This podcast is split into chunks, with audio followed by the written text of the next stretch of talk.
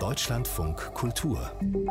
Kulturtipps. So habe ich mir's erträumt. Das ist endlich die Luft, in der ich atmen kann, schwärmt Franziska Fanny Gräfin zu Reventlow, als sie aus dem kühlen Norden ins Schwabing der Jahrhundertwende aufbricht. Dieses Künstler-Bohème-Leben ist das Beste von meinem ganzen bisherigen Leben.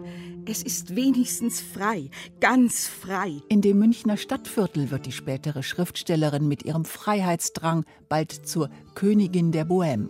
Ein Spaziergang, zusammengestellt von der Münchner Stadtbibliothek Monazensia, führt zu 14 ihrer Lebensstationen in Schwabing, Wohnungen, Cafés, ihre Malschule. Gunnar Wendt, Biografin von Franziska zu Reventlow. Natürlich war München für Menschen wie Fanny gleichbedeutend mit Schwabing. Genau da fanden sich natürlich Menschen wie sie, die Lust auf das Leben hatten, die sich selber erfahren wollten, die keine festgeschriebenen Lebensläufe hatten. Von Paul zu Pedro, Franziska zu Reventlow in Schwabing. Details zum Spaziergang unter Literaturportal Bayern. Kopje Koffie. Kopje Koffie, Tasse Kaffee, so heißt der neue Podcast, bei dem bei einer Tasse Kaffee über Literatur aus Flandern und den Niederlanden gesprochen wird. Die Journalistinnen Katharina Borchardt und Bettina Baltschew treffen AutorInnen aus den Nachbarländern, zum Beispiel Arnon Grünberg. Er spricht über seinen aktuellen Roman Besetzte Gebiete. Hauptfiguren sind der gescheiterte Psychiater Otto Kaduki und seine entfernte Cousine Anat. Arnon Grünberg. Er verliebt sich ja auch, weil er keinen Wein hat. Sein Leben ist unmöglich geworden in Holland. Er ist ein gefallener Mann. Ich glaube, diese Verliebtheit, es geht ja auch um das Zeitpunkt.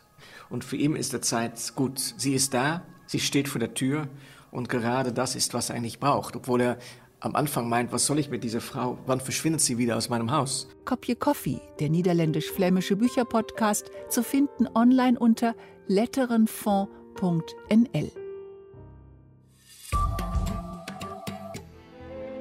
Auf den Gemälden von James Ensor ist die Maske allgegenwärtig. Selbst der Tod trägt eine über dem bleichen Schädel. Aber der belgische Maler des Symbolismus war mehr als ein Maskenmaler und Meister der Groteske, wie eine Ausstellung in Mannheim nun zeigt. Seine Bilder schillern zwischen pessimistischem Gesellschaftsekel und lebensbejahender Melancholie.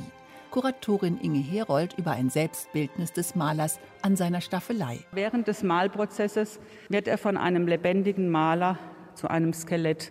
Er verwandelt sich und transformiert sich, er vollzieht seinen Tod, er setzt seinen Kopf durch einen Totenschädel, weitere Totenschädel beleben die Szenerie und beäugen ihn kritisch. Also das Ganze ist natürlich auch eine Vanitas-Symbolik, ein Memento Mori, ein großartiges Bild. Und im Grunde genommen ist da auch der ganze Ensor drin. James Ensor. Bis zum 3. Oktober ist die Ausstellung in der Kunsthalle in Mannheim zu sehen.